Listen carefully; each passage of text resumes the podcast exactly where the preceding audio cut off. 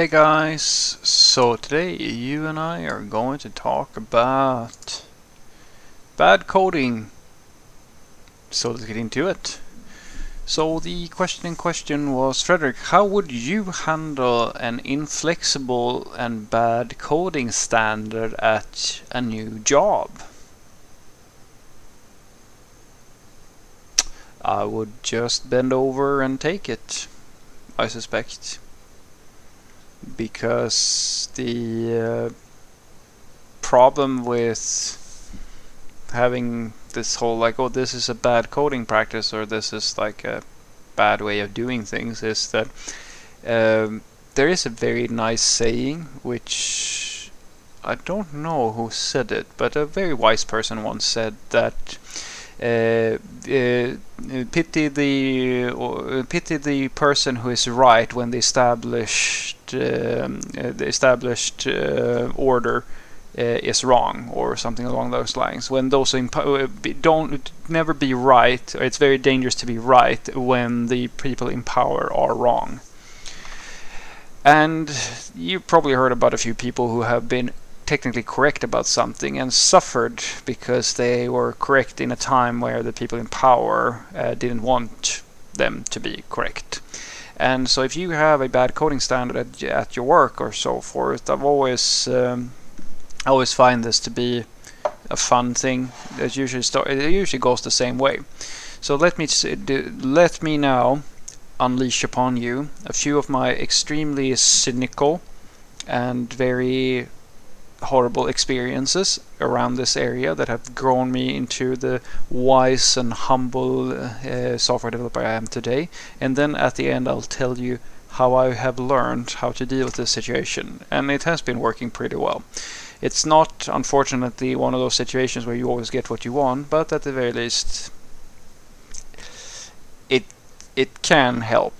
So the first thing that usually happens when you find someone who has like a bad coding standard is that they fall into one of a few categories and your normal things are like yeah they just figure out that this is a bad coding standard and they say that yeah this is probably you know we could probably improve upon this. That's one people person who's like sort of yeah we, maybe we should do this in a different way.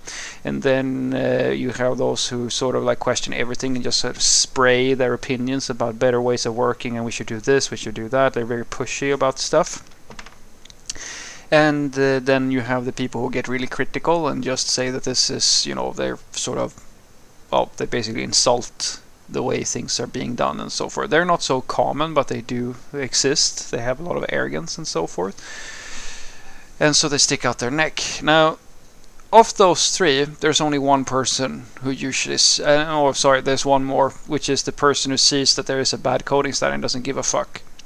Of those four, there's only two types who usually make it through unscathed. And that is the person who just asks why we're doing this and suggests that one time that it, we could probably do it just makes a suggestion that maybe we could do it in a different way.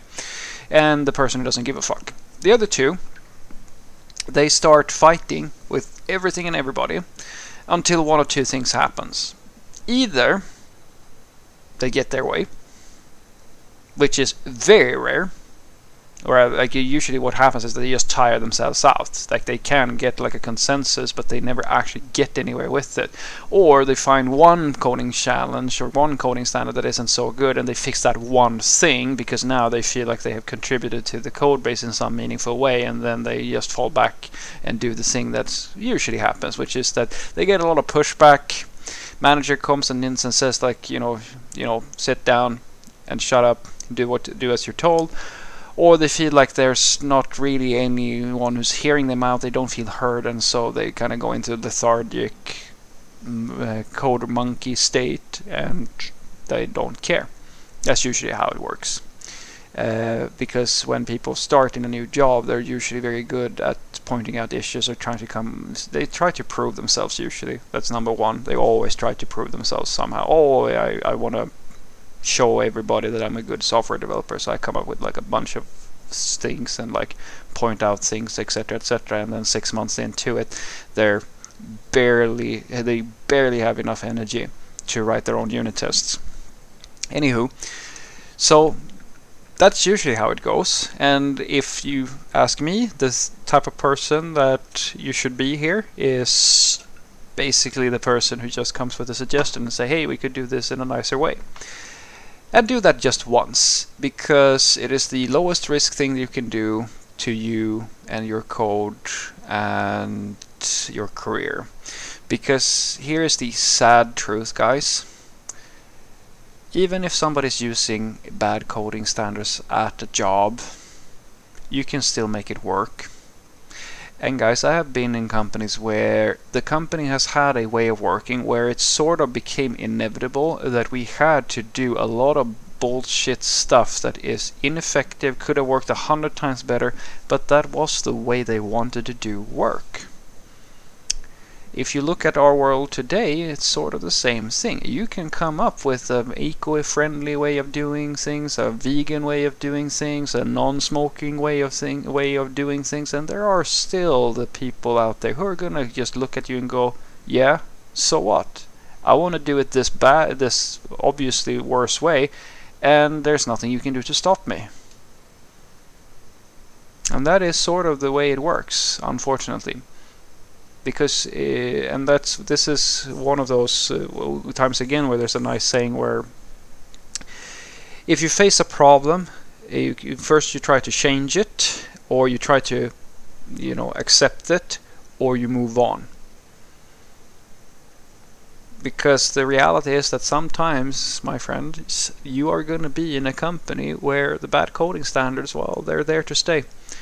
And now I urge, urge you to I mean, some people I know they have actually just quit their job because they felt like these things were such an issue. But the people who are really good, I found usually, are the people who realize that even if you, I don't know, follow a paradigm that isn't all that great or so forth, if you're really good at what you do, you can make that work because I mean it's sort of like a race car driver. Like a race car driver, or you say in Formula One, doesn't need a Formula One car to do a really good job on the on the racetrack.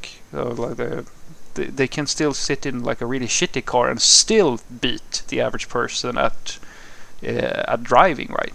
And it's some it's the same thing with you, same thing with me as with all software developers, if you really are a good software developer, well, those bad coding standards, they're probably not the end of the world if you really get down to it. It's more about you. And in some cases, guys, I've been in a situation where like there's like these bad coding standards like just kept on causing these problems over and over and over. And just as you know you have bad days uh, with the weather or anything like stuff like that. Sometimes you just have to bring an umbrella. You can't make the sun shine all the time. So what I want you to take away from this is that the way that I handle bad coding standards at a new job is that I make a suggestion of an improvement and then I see I test the waters if there's some traction there I do the thing that I suggest that you do if there is traction create a small proof of concept do some lobbying for the concept, maybe pull up a pull, uh, pull like a pull request or something like that, and just see how people feel about it. If they're willing to sort of try it out, go for it, but don't try to force it. Don't try to be opinionated, like be like in people's faces, because the reality is, my friends, some people want to eat junk food. Some people want to smoke, drink, take drugs, all this sort of stuff and if these people are the people who are paying your salary, well, then they're probably not so interested in hearing over and over how horrible they are, etc., etc. And so, unless you can make them do what you want, you're just putting yourself in a worse position. And in many cases, I found I've found that it's more productive for you to either move to another company or figure out a way to do what I like to call write bad code well. Because once upon a time, my friends, there was worse practices that the software community has outgrown. And just because something is more modern or like there are newer and better ways of doing something, that doesn't mean that those old lessons, those old ways of working are so bad that they cannot be made to work. And that is the key. Figure out how to how to deal with those bad coding uh, standards in a way so that they actually become at least endurable. Have a great day.